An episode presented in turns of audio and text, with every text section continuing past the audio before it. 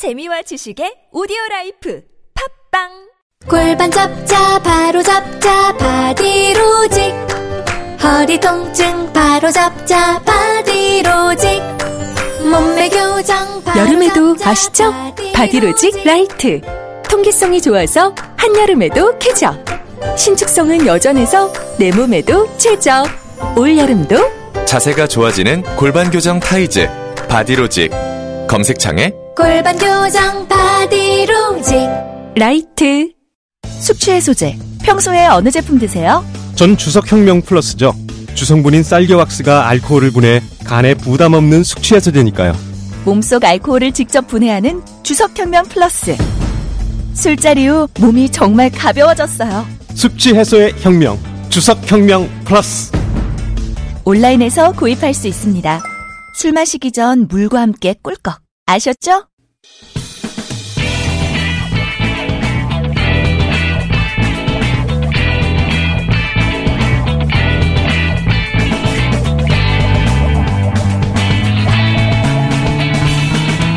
김어준의 뉴스공장.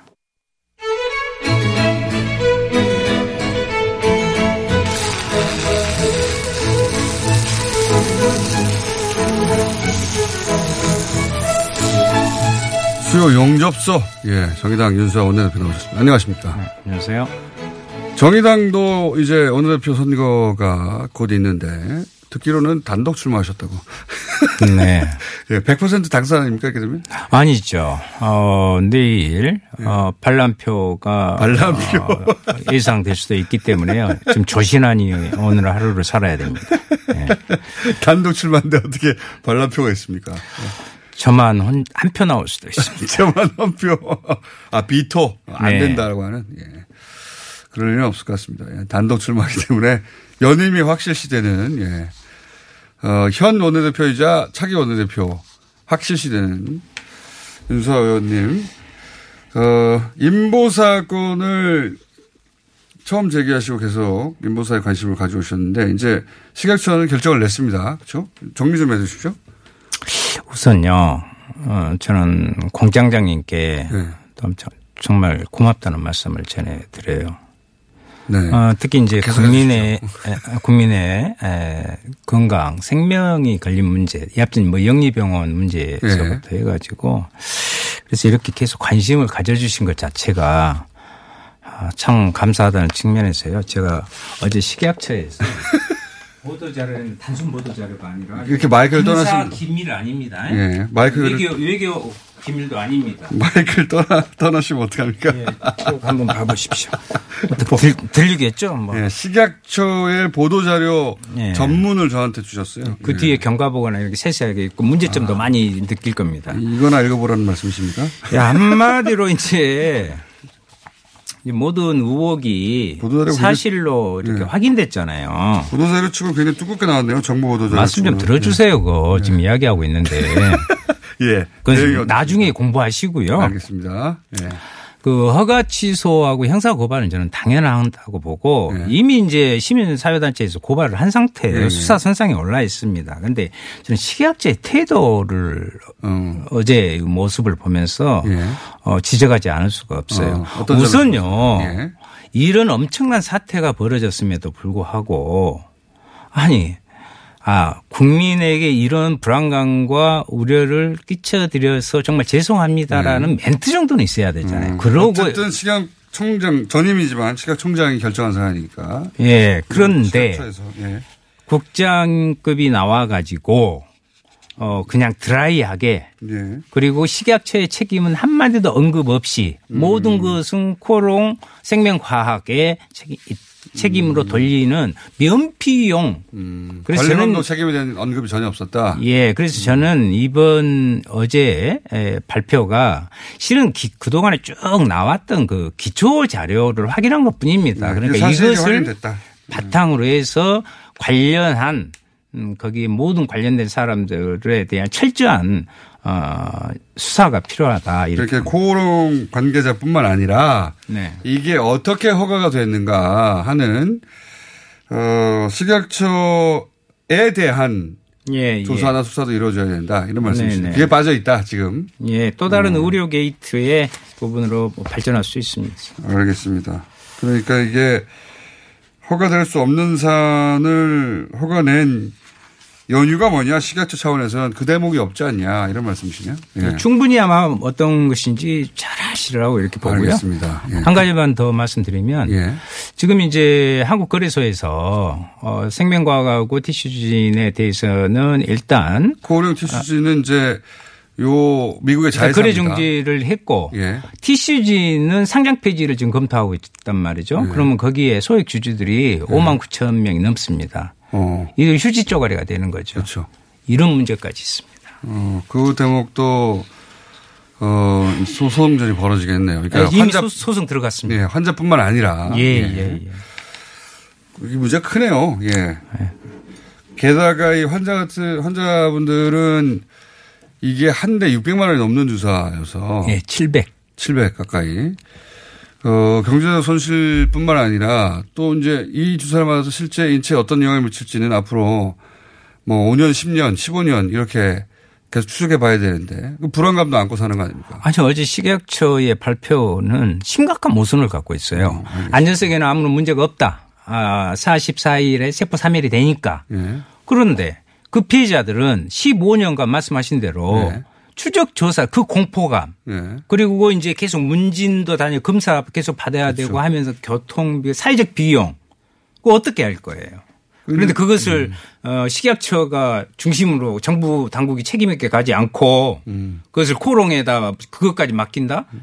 사고 쳐는 사람들한테 그것까지 하를 그건 말이 안 되죠. 당시의 인허가 책임에 대해서 따져야 된다는 말씀이시죠. 네네. 맞는 말씀이신 것 같습니다. 자, 그러니까 이 사건은 이렇게 그 업자의 잘못뿐만 아니라 그 업자가 이렇게 잘못된 자료를 제출하고 이걸 검증할 책임이 있는 식약처의 책임은 어디 갔느냐. 예. 이런 말씀이시고. 그러면 강효상 건은 어떻게 생각하십니까? 저는 이제 의견이 분분합니다. 왜 강효상 의원이 이런 뭐랄까 건이 안 되는 발표를 했을까? 아니 공장장님 저만 보면 자꾸 네. 상당히 지금 별로 이야기하고 싶지 않는 분들을 너무 많이 검명해가지고 하루를 시작하는데 상당히 정신적 부담감이 있습니다. 그런데 이제 네. 강효상 의원님께서 국회 활동을 하다 보면 대단히 평소에도 돌출적이고 이렇게 좀 어떻게 보면 좀 사고를 많이 친다 할까요? 국회의원들만 아는 어떤 뭐랄까요? 그 강효상 의원의 그동안의 행태나 혹은 국회의원이 바라보는 강효상 의원이 이 기자회견을 했던 이유 이런 것 좀 그 관점을 설명해 주십시오. 우선은 어떻게 됐든 간에 내년 총선에 네. 대해서 주석이 모두 나서고 있는데 네. 그 과정에서 그런 심리적인 측면도 하나 있을 것 같고요. 그러니까 역시 비례대표로서 다음 총선을 위해서 자기 존재감을 드러내기 위해서. 예, 그러니까 황교안 대표나 나경원 원내대표나 이렇게 막 정말 우리가 상식 이하의 부분을 해도 오히려 그것이 멋있게 보인다고 이야기를 해주면서 나도 이런 것을 할 수 있다. 그러니 우리는 같은 식구다. 어? 그러니 나는 지역구를 배정받아야 된다. 예. 그리고 또 한편으로는 역시 그러면 나는 그 대통령 통화 목록까지 내용까지도 이 정도다. 입수할 수 있는 정도의 정보를 가지고 있는 예. 훌륭한 국회의원이다. 그러니까 잘 모셔라. 잘 생각해봐라. 아니 그런데 정치권에서 가끔 그러한 분들이 좀 계셔요. 이제 예를 들면 저 같은 경우는 뭐 누가 뭐 주겠습니까? 고급 정보를 그 같이 뭐 이렇게 만날 것도 없지만 그런데 상당한 고급 정보를 앞에서 물어보지도 않았는데 그냥 이야기해요. 나는 이거 알고 있다 이거네요. 예, 막 신가 이러면서 보니까 상당한 막 그래서 이거 어떻게 알았지? 예. 정보력이 대단한데. 그러면서 자기의 정치적 파워링 예. 이런 것들을 좀 형성할 그런 것들도 좀 있더라고요, 사실. 국회의원들 사이에 이제 자기 존재감을 드러내려고 이렇게 하는 경우가 있다. 나는 그런 선이 있다. 막 이런 것들. 근데 이제 그 과정에서 이게 이제 기밀인데다가 그 기밀이 또 예를 들어서 뭐 공공성이 있는 기밀이었으면 또 모르겠는데 공공성도 없는 기밀을 유출하면서 이렇게 사면 초과가 된 것이다. 근데 의도는 그런 것이었을 것이다. 이렇게 보시는. 그렇죠. 이제 뭐 나경원 원내대표께서 이건 공익제보에 속한다. 예. 공익과 공해를 구별을 못하고. 아니 저는 이제 그분 말씀까지도 그렇다 합시다. 그런데 네. 이제 워낙 이제 그분 말씀은 저도 지금 이해가 안 될 때가 많으니까 해석을 하려면 한 1분 정도 기다렸다가 해야 되니까 황교안 대표까지 네. 그래도 국무총리를 했고 대통령 권한대행까지 한 나라를 책임진 사람 아닙니까? 네. 그 기간 동안. 그런데 이 분까지 나서서 강효상의 이 외교의 어떻게 보면 망신살이 무식함이죠. 이것을 옹호하고 두둔하는 것을 보고서는 참 놀랬습니다.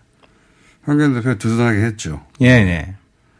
이제 뭐 자당 의원이니까 여야 대치 상황에서. 아, 잘못해도 자당 의원이면 다 괜찮은 겁니까? 우리 어머니도 잘못하면 남 부끄러워서 못 살겠다 너 하고 사정없이 뭐라고 해줘야 돼요. 요거는 대표는 끼지 않는 게 더 유리했을 텐데, 예. 잘못 참전하는 거라고 봅니다, 저도. 예, 그렇죠. 어떻게 예. 보면. 황교안 대표 말씀하시니까 이제 장애투쟁 끝나서 기자회견도 했는데, 네. 기자회견이나 장애투쟁 과정 혹은 뭐 복귀, 요것도 총평해 보시면 어떻습니까? 장애 투쟁. 네. 그래서 이제 먼저 황교안 대표께서는 그동안 한 19일간의 이런 네. 부분을 정말 장애 투쟁을 할 수 있어요. 옛날에 보면. 네, 그렇죠. 그런데 그것은 어떤 특정 사안을 놓고 국민들과 함께 하는 거거든요. 네. 민생 투어를 하셨는데. 이건 이제 지옥을 보셨다고. 투어인데 민생 투쟁 투어라고 했죠. 투쟁을 한 것인지. 투정을 부리고 다닌 건지 이거 좀 분명히 좀 해 주시길 바라고요. 지금 1대1 청와대 만남하면 뭐 항상 이런 이야기를 지금 제안을 예. 한 것 같고 1대1로 만나시든 어쨌든 뭐 그런 것은 뭐 제가 시비를 걸고 싶지는 않는데 이번 과정을 전체적으로는 대선 출정식이었다 19일 동안. 그런 뭐 분위기였습니다. 예. 예. 그런데 그러면 대선 출정식이라는 부분에 맞게 그리고 경제를 비판하면서 예. 하는데 한 그분들을 그 부분을 살펴볼 필요가 있어요. 예. 민생 지옥이라고. 예, 지옥이라고 표현하셨죠. 그럼 국민을 못 오간 것이고요. 그리고 막 국민들이 자기만 보면 막 살려달라 도저히 못 살면 막 이런 예. 그것은 저도 크리스찬인데요. 아 그러시군요. 예예. 예. 구원해달라. 기독교 계통에서도 많은 분들이 그 가끔 길가에 보면은 예. 예수 천당 불신 지옥이 지옥, 피켓 예. 들고 이렇게 다니면 아주 안 좋게 보잖아요. 아니, 저는 그것이 딱 연상되더라니까요. 예. 그리고 막 살려달라 이거 아비규환을 따는 이건 네. 그 불교에서 말하는 지옥의 제일 네. 맨 끝에 있는 것입니다. 그러면 그때 절에 갔을 때 네. 합상이라 하고 해서 구원을 요청하는 그런 모습이라도 보여야죠. 그리고 청년 일자리 문제 한번 이야기해 볼까요? 네. 아니 이 앞전에 한 3, 4일 전에 대구인가에 어딘가에 가서 지방 중소기업 살리고 청년들이 오게 하려면 그 기업 주황 중소기업 안에 예. 멋진 카페를 만들어서 맞습니다. 그 커피 참 대단해요. 그 창의력. 그래서 그런 분들이 과연 대권 부분을 그리고 여기는 김정은 중독됐습니까? 말만 꺼내면 김정은 하는데 이것이 과연 흔히 대선 예비 주자를 예행 연습을 한 사람으로서 보면 저는 오히려 완전히 마이너스 장정이었다. 마이너스 장정이었다. 예, 네. 저 군대 가서 정부와 다른 각도로 가라가고 그래서 항명하라는 거 아닙니까? 이것이 그거는 저도 이해가 안 가는 대목이었어요. 그러니까 군인들한테 국방부하고도 생각이 달라진다는 건데. 국방부나 정부하고 그러니까 대통령이 군 소속군자인데 그리고 국방부하고도 달라진다 그러면 군인은 명령을 듣지 말아라는 얘기지 않습니까? 그렇죠. 이건 이해가 안 가는 대목이었어요. 그래놓고 뭐 평양민주하신 분이 논산훈련소 갔었죠. 건빵은 뭐 맛이 여전하네 했었고. 건빵은 맛이 여전하네. 아, 그럼 시중에 사서 드셨겠죠. 혹은 뭐 군대 간 동기들을 통해서 얻어먹었거나. 아, 뭐 그럴 수도 있겠죠. 역시 예, 공장장님 품이 넓으시니까요. 그런데 아직 제가 좀 그런 부분은 너무 그렇습니다. 그 군인들이 명령 듣지 말라는 대목은 나중에 발목을 계속 잡을 것 같아요. 저는 그 심각한 실은 내지는. 왜 그런 말을 했을까요? 다른 거는 이해가 갑니다. 예를 들어서 경제 폭망 프레임을 위해서 경제가 어렵다 계속 강조한다든가. 그다음에 레드 컴플렉스는 오랫동안 보수의 이제 아젠다였으니까 북한 얘기한다든가. 그러니까 동의 여부를 떠나서 아 그랬구나 이해가 가는데 군에 가가지고 그. 국방장관 얘기도 듣지 말고 대통령 말도 듣지 말라는 거는 그건 이해가 안 가요. 왜 그랬을까요? 아니 군에 안 가보았기 때문에 군 거기를 딱 가다 보니까 완전히 뭐 헷갈린 거죠. 가서 앞에는 뭐가 보이고 그래 계속 문재인 대통령의 뭐 대북 정책은 때려야겠고 특히 이제 군 문제와 관련해서 하다 보니까 이런 어마어마한 이건 작은 실언이 아닙니다. 실언. 이상한 발언, 굉장히 이상한 발언이죠. 보수 왜 대표가 군에 가서 군인들한테 명령을 불복종하라는 거 아닙니까? 예. 네. 이상한 발언이었어요. 그걸로 얻고자 하는 바가 잘 이해가 안 가는. 하여튼 그런 발언이 있었습니다. 이건 네. 계속 아마 등장하지 않을까 앞으로도. 그럼 국회 정상화는 언제 될 거라고 보십니까? 어제도 이제 제가 실은 이인영 원내대표를 예. 잠깐 만났어요. 이인영 원내대표 발언이 점점 세지던데. 그때 네. 지난주에 말씀하셨잖아요. 네. 그것이 잘 안 되면 왜 안 됐어? 이렇게 이야기하라고 그랬잖아요. 네. 제가 왜 그럴 줄 몰랐어? 네. 지난주에 이렇게 말씀하셨어요. 아 이렇게 부드럽게 한다고 맥주 마신다고 네. 들어오는 거 아니다. 그러니 네. 강하게 나가라. 그래서 근데 이제 한 주 지나와서 들어오면 어떡할 거냐. 그럼 반성하실 것이고. 아니면 안 되면 내가 뭘 했어. 이렇게 할 네, 건데. 그렇게 하러. 지금 내가 뭘 했어 상황 아닙니까? 그래서 공장장님 생각이 나갖고. 네. 이제 실제로 후배됩니다. 이렇게 예. 같이 옛날에 운동할 때. 그래서, 아, 근데 뭘 하겠어. 응? 안 된다니까. 이인영 대표. 그래서 그렇게 말씀하셨어요? 아니, 제가 직접 앞에서, 야, 안 된다니까. 예. 어? 그래서 거기 그렇게 상대할 분들이 아니에요.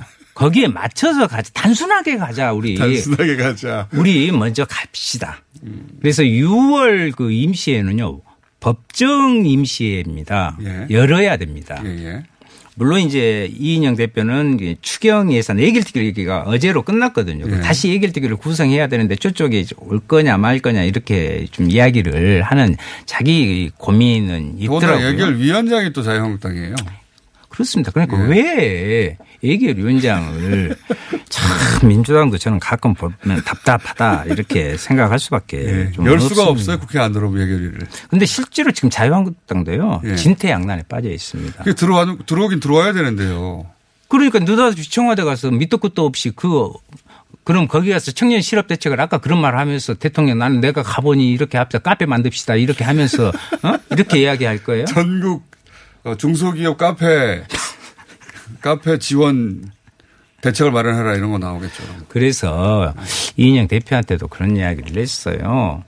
좋다. 그 정상화 해야죠. 해야 하는데 봐라. 아니 자신이 서명한 합의문도 부정하고 그런 사실이 없다고 하는데 심지어 네. 맥주를 먹었는데 겨우 맥주 먹었는데 맥주 물론 몇 모금 했는지 몇 잔 했는지는 모르겠습니다만은 그 다음날 확 돌변해서 이인영 대표는 뭐 될 것 같이 이야기했는데 전혀 상반돼서 네. 아니 사과하라고 그랬죠. 예 합의문도 던져버렸는데 모르겠다고 내가 한 내용이 아니라고 그랬는데 맥주 먹고 한 소리를 그 믿고 있는 것 자체가 있을 수 없다 이렇게. 이형 그래서 원내대표가 대표님 코치 받고 지금 강하게 나가는 겁니까? 아니요. 자기도 이제 여러 가지 고민을 하면서 이제 어떻게 잘해볼까 하는데요. 네. 너무 상대방에게 무조건 그렇게 러브콜 형식으로 해서 달린다고 될 사람이 아닙니다. 예전에는 원내대표가 새로 뽑히면 대부분 원내대표끼리. 그렇죠. 그런 계기점을 마련하죠. 그렇죠. 그동안 안 풀리던. 했던 거를 그 이전 원내대표의 책임으로 돌리고 이렇게 풀어서 해결해버렸는데 나는 다르게 한다. 이렇게 해버렸는데 그래서 이번에도 그렇게 될 거라는 기대를 했나 보죠. 예, 어제도 여전히 그런 의지를 선배님 저를 어떻게 보십니까? 아니, 잘하겠습니다. 그래서 묘안이 있답니까? 예. 그래서 그 말씀 아주 통하네요. 그래서 거기 묘책 없다. 묘안이 없다. 그 방법이 없다 거기. 방법이 없다. 예, 그리고 저 꼭 강조해 주고 왔습니다. 알겠습니다. 이인영 원내대표한테 이인영 원내대표 버전을 저희가 따로 들어보겠습니다. 묘안이 없다고 했다는데 그리고 코치를 받아서 이렇게 세게 나간다는데 자 여기까지 하겠습니다. 정의당의 윤소하 곧 또다시 원내대표가 되실 현 원내대표였습니다. 감사합니다. 네, 감사합니다. 여보, 옆집 별이네 미니 태양광 설치한 거 들었어? 310W를 6만 원에 설치했대. 어디서 있냐고? 별빛에너지. 태양광 미니 발전소 서울시 선정순위 1번 업체 별빛에너지는 서울시와 구청의 지원을 통해 소비자 가격 54만 원짜리 310W 제품을 6만 원에 설치해드립니다. 구보조금 소진 시 가격이 인상되오니 서두르세요. 우리도 얼른 전화하자. 02-743-0024 별빛에너지. 민수 엄마, 우리의 피부 때문에 고민이야. 밤새 잠도 못 자고 긁어 피가 나도록 긁는다고. 밤마다 자기 몸에 긁어대는 아이 때문에 속상하시죠. 문제는 긁으면 긁을수록 더 긁고 싶다는 건데요. 미친 듯이 가려울 때는 긁지 말고 글루타셀을 뿌려보세요. 특허받은 바이오테크 글루타셀 스프레이로 긁지 않는 편안한 밤을 보내세요. 긁지 말고 뿌리세요 글루타셀. 여보, 옆집 별이네 미니 태양광 설치한 거 들었어? 310W를 6만 원에 설치했대. 어디서 있냐고? 별빛에너지. 태양광 미니 발전소 서울시 선정순위 1번 업체 별빛에너지는 서울시와 구청의 지원을 통해 소비자 가격 54만 원짜리 310W 제품을 6만 원에 설치해드립니다. 구보조금 소진 시 가격이 인상되오니 서두르세요. 우리도 얼른 전화하자. 02-743-0024 별빛에너지. 더 강력해진 흡착력으로 모공 속 깊숙이 쌓여있는 오돌돌돌한 블랙헤드, 과잉 피지, 모공각질뿐만 아니라 초미세먼지까지 완벽하게 제거하고 싶다면 지금 바로 클렌징 오일 역사상 가장 강력한 모공 청소기를 만나보세요. 초미세먼지 세정력, 임상능력을 인증받은 휘겔리 다올리의 클렌징 오일이 당신의 모공 구석구석 찾아가 숨은 노폐물까지 시원하게 건강한 피부를 위한 모든 것 다 들어가 있음. 휘겔리 다올리 클렌징 오일. 민수 엄마, 우리의 피부 때문에 고민이야. 밤새 잠도 못 자고 긁어 피가 나도록 긁는다고. 밤마다 자기 몸에 긁어대는 아이 때문에 속상하시죠. 문제는 긁으면 긁을수록 더 긁고 싶다는 건데요. 미친 듯이 가려울 때는 긁지 말고 글루타셀을 뿌려보세요. 특허받은 바이오테크 글루타셀 스프레이로 긁지 않는 편안한 밤을 보내세요. 긁지 말고 뿌리세요 글루타셀.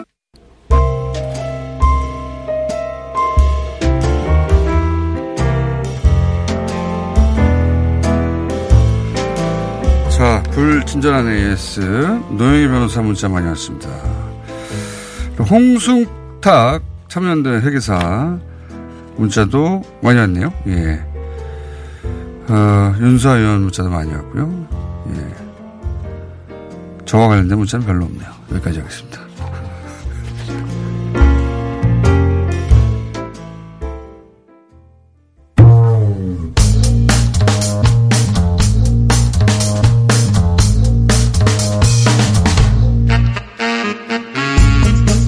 자, 가짜뉴스 전담반. 예, 오늘은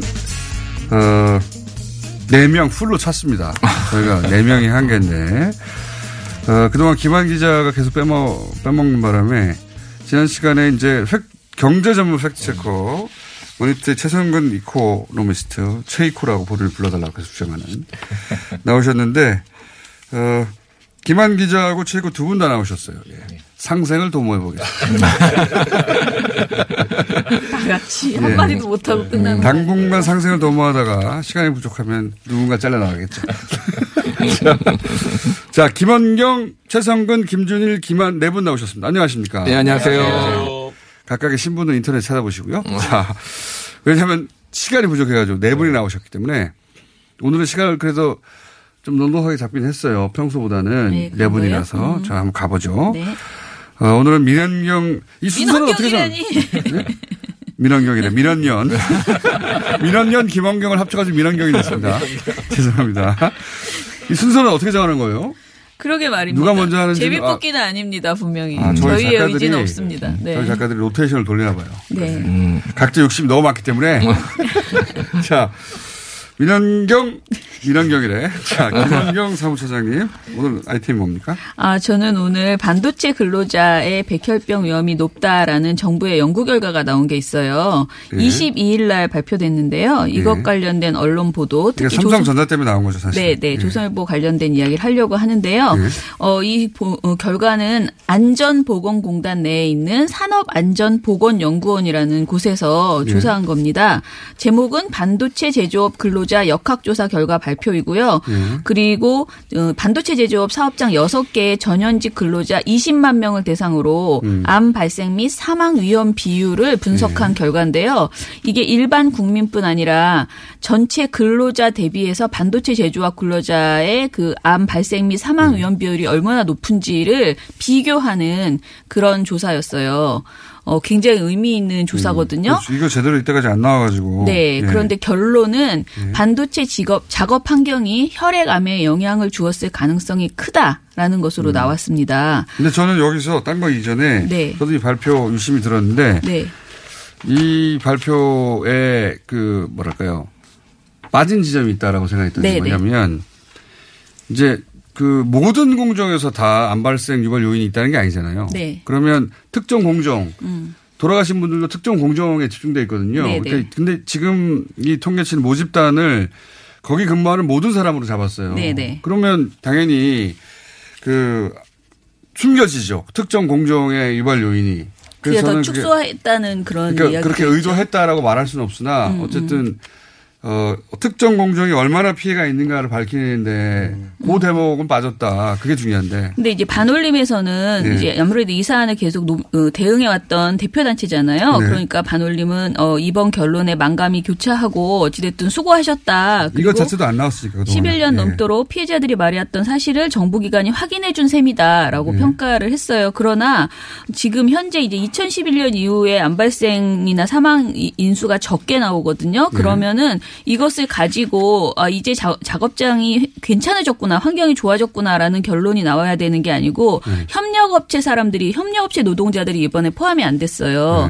이 결과에. 그래서 이분들이나 기타 작업 환경과 화학물질에 대한 자료가 부족해서 안 됐던 부분들 이런 것들이 좀 더 보강되어야 한다라는 제안을 했습니다. 그러니까 이번 연구 결과. 그 대목도 전달해 주십시오. 네.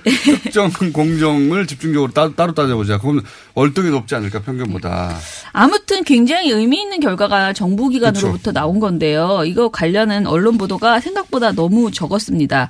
방송사 저녁 종합 뉴스를 보면 당일날 KBS, SBS, YTN만 보도를 했는데요. 특히 KBS가 3번째, 4번째로 두 꼭지로 관련 보도를 내놔서 굉장히 돋보였고요. KBS 보도에서는 아주 정확하게 이번 조사 결과의 의미를 이야기를 합니다. 10년 만에 반도체 공장의 위험성이 공식 인정된 것이다라고 강하게 이야기를 했고요. 또 반올림 등의 입장을 한 꼭지로 따로 빼서 보완할 점도 이야기를 했어요. 굉장히 잘했습니다. 그런데 신문의 경우에는 경향, 국민, 서울, 조선, 중앙, 한국, 한겨레가 지면에 보도를 했어요. 그런데 동아일보는 지면에 한 꼭지도 보도를 하지 않았고요. 그리고 특히 경제지들은 전혀 지면에 보도를 하지 않았어요. 경제지들은 이제 삼성전자니까. 네. 부른 거예요? 광고가 있잖아요. 그런데 조그만 목소리로 있으나. 얘기해야 되나요? 네.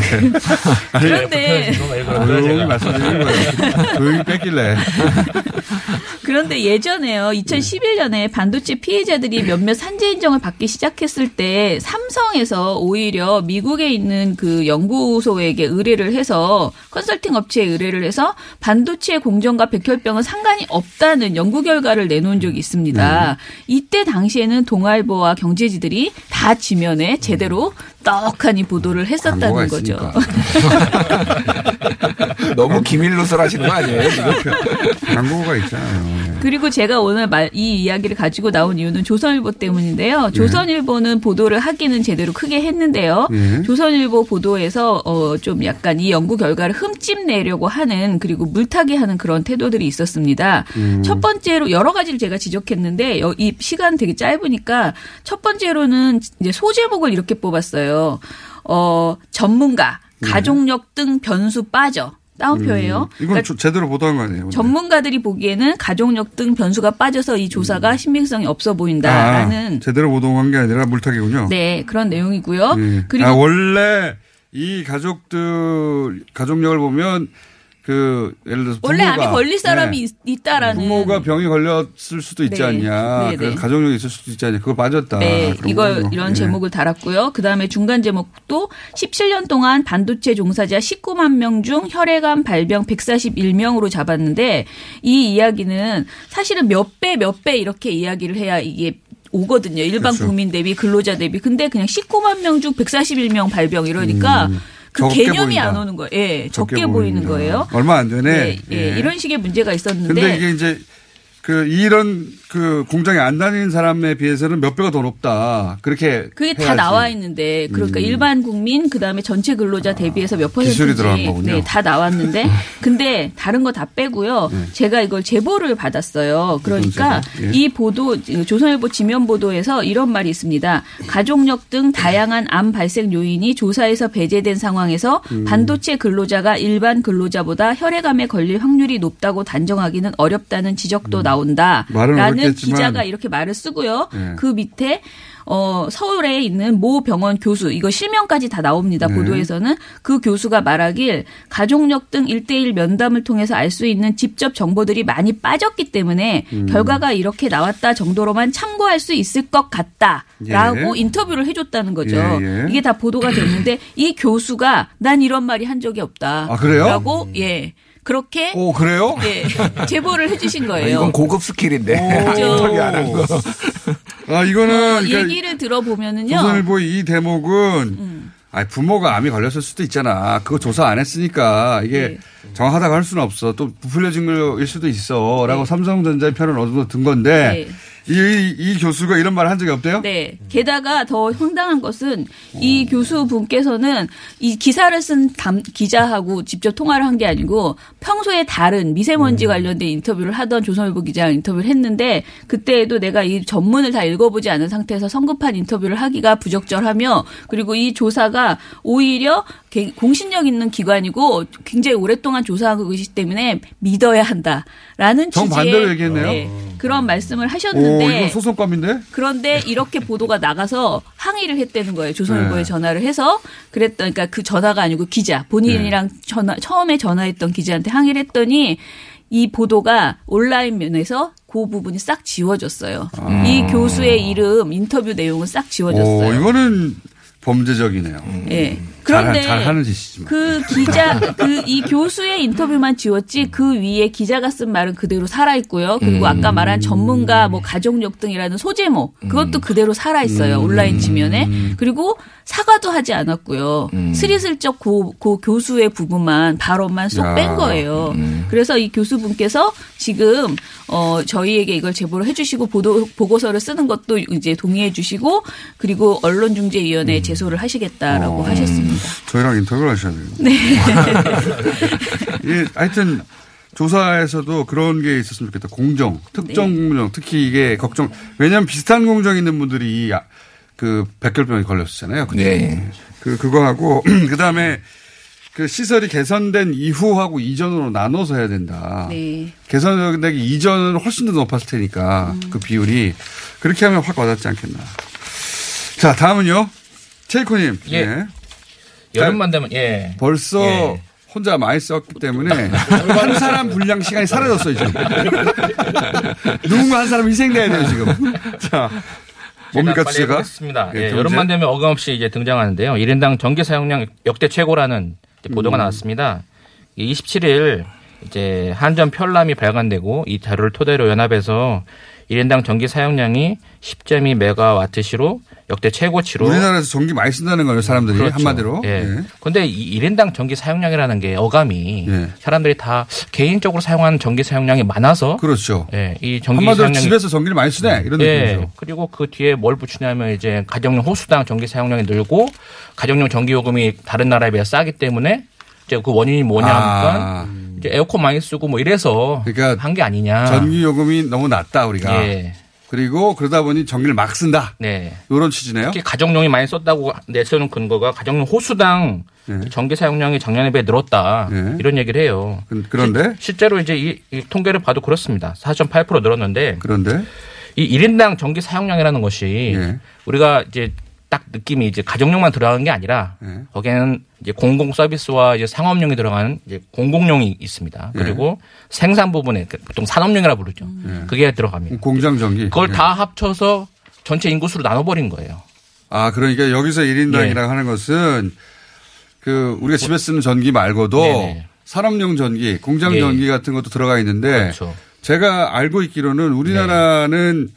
1인당 그 가정용 전기 사용량이 다른 선진국에서 되게 낮다. 낮아요. 전기를 마음대로 못 쓴다. 비싸가지고 이렇게 알고 있었거든요. 누진제 때문에 마음대로 못 쓰죠. 그러니까요. 네. 그래서 누진제 폐 얘기할 때 항상 네. 다른 나라 봐라. 다른 나라에 비해서 우리나라 그 주부들이 네. 집에서 네. 가장이 전기를 잘 못 쓴다는 거 아닙니까? 겁나가지고 네. 그렇게 알고 있었는데 정반대 통계인데 네. 거기 그 구멍이 바로 산업용 전기까지 1인당에 집어넣어버렸다? 네네. 이걸 비교할 때 호수당, 그러니까 전기를 뭐 계량기를 달아오 있는 호수당 전기 사용량을 비교했는데 네. 그거는 산업용이 작년에 줄어요. 네. 근데 이게 작년만 준 게 아니라 계속 추세대로 줍니다. 2014년부터. 근데 이게 조선일보에서는 이거를 이 산업용이 가장 많이 전기 씀에도 1인당 전기 사용량이 산업용은 줄고 이 가정용은 늘었다. 예. 그래서 이 폭염과 뭐 이래서 이 가정에서 에어컨을 많이 써서 그런 거 아니냐라고 예. 얘기를 합니다. 어쨌든 예. 한 잔 전기료가 너무 싸다는 거 아니야, 예. 취지는. 그래서 내가 이거를 호수당 전기 사용량이 있고 예. 거기에 호수가 또 나옵니다. 예. 그걸 곱해서 전체 사용량을 좀 따져봤어요. 예. 그러니까 아까 말씀하신 대로 가정용은 한 13%밖에 안 돼요. 전체 예. 비중에서. 예. 근데 산업용은 54%가 됩니다. 그리고 전체 사용량을 다 따져보니까 가정용은 한 4,000기가와트시가 늘어나고요.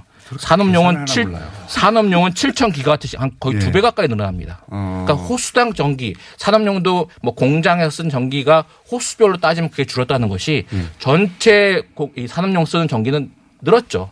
근데 그거를 1인당으로 다 통칭해가지고 그 원인은 무조건 가정용이 늘은 것처럼 보도하는 게 문제다라는 것이죠. 그렇군요. 네. 이 기사를 읽어보면 이렇게 전기를 많이 쓰는데 원전 없애도 되겠어? 이런. 그렇게 가는 거죠, 이제. 네. 조선일보는 거기서 소재물로 탈원전 2년에 늪 이렇게 나옵니다. 아, 그렇게 연결하려고 네. 이 통계를. 밑밥을 까는 거죠. 왜곡한 거구나. 예. 밑밥용 기사입니다. 잘하셨어요. 이걸 왜 했을까? 전기료가 그래서 싸니까 올려야 된다는 얘기일까 했는데 그게 아니라 한 발 더 나가서 그렇죠. 탈원전 하면 안 된다. 네네. 기승전 탈원전입니다. 모든 건 다 탈원전. 이렇게 니들이 전기를 많이 쓰는데. 그러니까 전기 이렇게 계속 많이 쓰는데 탈원전 하면 안 되지. 얘기하려고 그랬군요. 탈원전 2년의 늪. 아, 제목이 이렇게 나왔네, 조선일보. 네. 거짓말쟁이.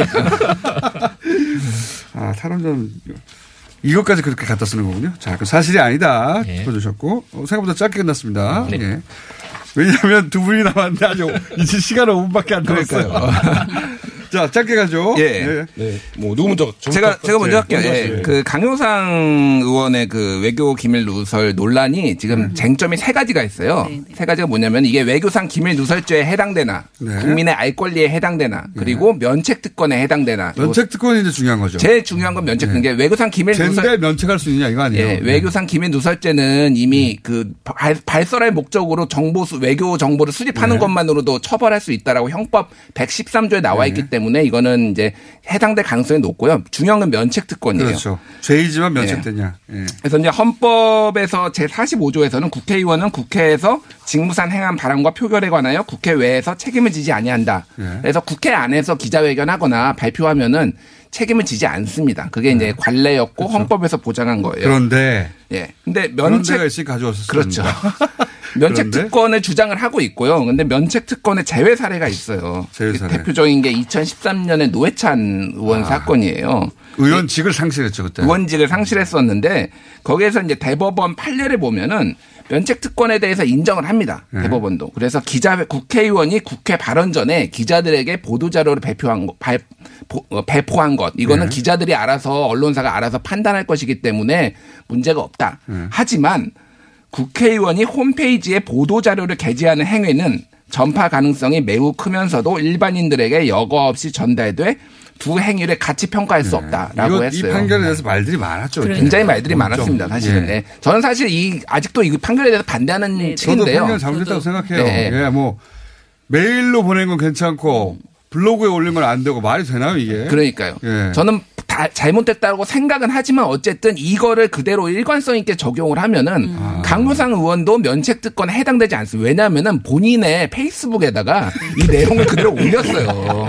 기자회견을 하고 나서 네. 그 보도자 뭐라고 했냐면은 5월 9일 오후 1시 7분에 보도자료 문 트럼프 5월 하순 방문 1 방문 2 방한해달라 따옴표 뭐 이런 내용을 그대로 했기 때문에 이 노회찬 의원이 의원직을 상실한 그 내용하고 거의 일치합니다. 홈페이지에 올린 내용과 본인의 SNS에 올려서 전파 가능성이 매우 높은데 이렇게 한 행위는 면책특권에 해당되지 않는다라고 보는 게 저희의 팩트체크하는 변호사가 있는데 법률 팩트체크를 이제 직접 하신 거예요. 그래서 그렇게 한 거라서 어쨌든 면책특권에 해당되지 않을 가능성이 높다라는 것이 이제 결론입니다. 네. 알겠습니다. 대법원의 그런 판결이 그때는 이 말도 안 되는 판결이라고 했는데 그 판결이 낯선 판례가 만들어졌으니까요. 그러니까요. 예. 안녕히 가실 수도 있습니다. 자, 그렇습니다. 시간 뭐 많이 뒀네. 네. 2분이나 남았어요, 무려. 예. 네. 너무 재밌을 것 같은데. 네. 제가 뭡니까? 2주 만에 돌아와 보니까 가짜뉴스 카톡방들이 굉장히 어지러워졌거든요.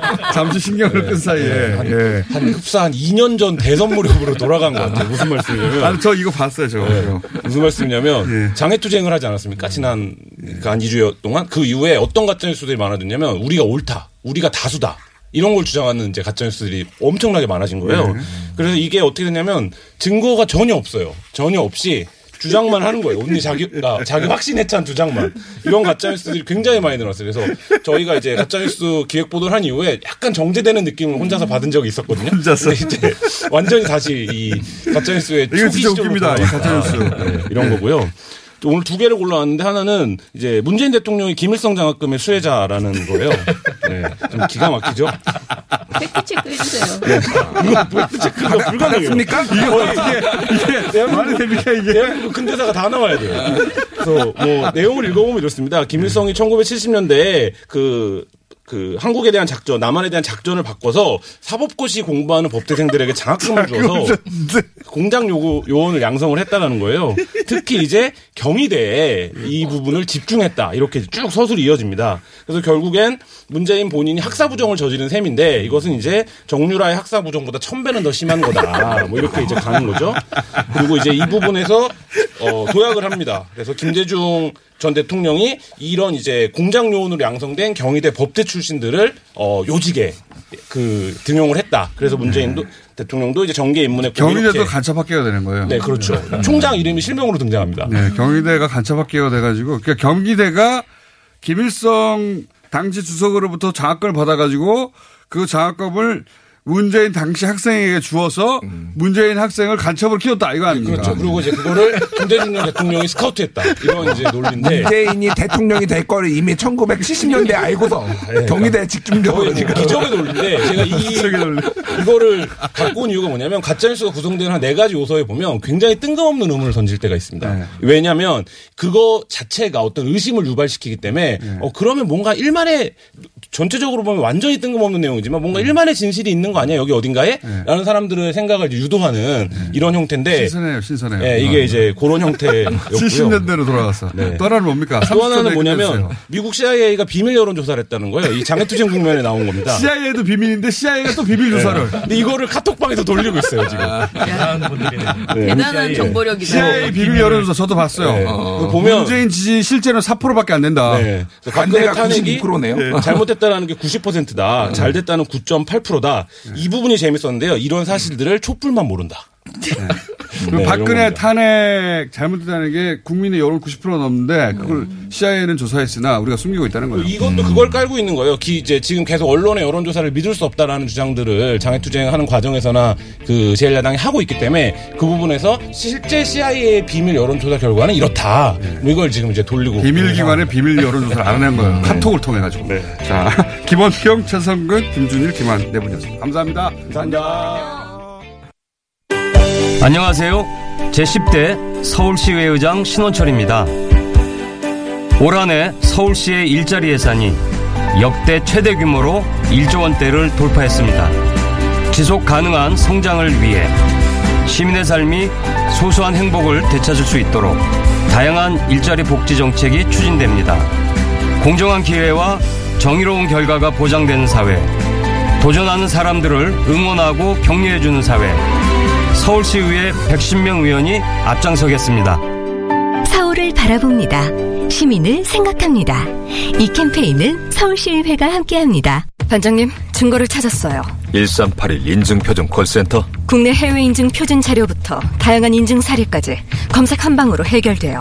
이걸 이용한 게 확실하군. 전화 상담도 가능하니까. 여기 전문가 대면 상담도 가능해요. 사실 확인은 끝났으니 우리도 빨리 인증받아보자고. 반장님, 설마 독수리 탑법? 1381을 검색하시면 복잡하고 어려운 인증표준 정보 확인부터 전문가 맞춤형 대면 상담까지 가능합니다. 국내외 인증과 표준에 관한 1대1 맞춤 상담 서비스 1381 인증표준 콜센터. 검색창에 1381을 검색하세요. 이 캠페인은 국가기술표준원이 함께합니다. 일하는 즐거움, 근로장려금, 쌓이는 행복, 자녀장려금. 국세청에서 시행하는 근로장려금 알아? 근로자나 사업자의 연소득과 재산에 따라 지원하는 제도야. 그럼 자녀장려금은? 18세 미만 자녀가 있는 연소득 4천만 원 미만 가구에게 자녀 1인당 최대 70만 원까지 지급하는 제도지. 이렇게 좋은 혜택을 어떻게 받을 수 있는데? 5월 31일까지 전자신청하거나 가까운 세무서에서 신청하면 요건을 심사하여 9월에 지급된다고. 궁금한 사항은 인터넷국세청 홈택스 또는 국번 없이 126번에서 확인하세요. 안녕하세요. 모델 한현민입니다. 온라인에 혐오의 말들이 넘쳐납니다. 사회 문제를 개인 문제로 보기 때문에 더 확산되고 있는데요. 이러한 혐오 표현을 경험한 사람들은 심할 경우 자살 충동과 우울증, 공황장애를 겪기도 합니다. 차별해도 되는 사람은 없습니다. 차별받아야 하는 사람도 없습니다. 누구나 인간으로서 존엄하게 살 권리가 있습니다. 여러분의 모니터 안에 사람이 있습니다. 차별과 혐오를 넘어 누구나 존엄하게. 이 캠페인은 국가인권위원회가 함께합니다. TBS 기상정보입니다. 업무용 차는 장기렌트로, 장기렌트 20년 외길 아마존카 협찬입니다. 5월도 이제 얼마 남지 않았습니다. 특히 지난주에는 낮 기온이 30도를 오르내리는 때이른 고온 현상이 이어졌는데요. 하지만 지난 월요일 그제 비가 내리고 난 후로는 고온 현상은 주춤하고 있습니다. 오늘 그리고 당분간은 낮 최고 기온이 5월 하순에 걸맞는 기온을 보이겠습니다. 아침 최저 기온 서울 13.3도로 평년보다는 조금 낮았는데요. 낮 기온은 26도까지 오르면서 오늘도 일교차가 크겠습니다. 미세먼지 농도와 오존 농도는 보통으로 예상이 되는데요. 그리고 당분간 비 소식은 없습니다. 업무용 차는 장기렌트로, 장기렌트 20년 외길 아마존카 협찬이었습니다.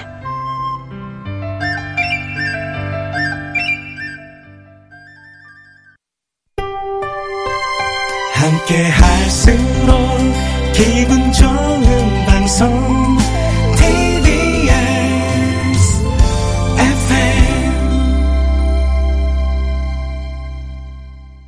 FM 95.1MHz 시민의 방송 TBS에서 9시를 알려드립니다.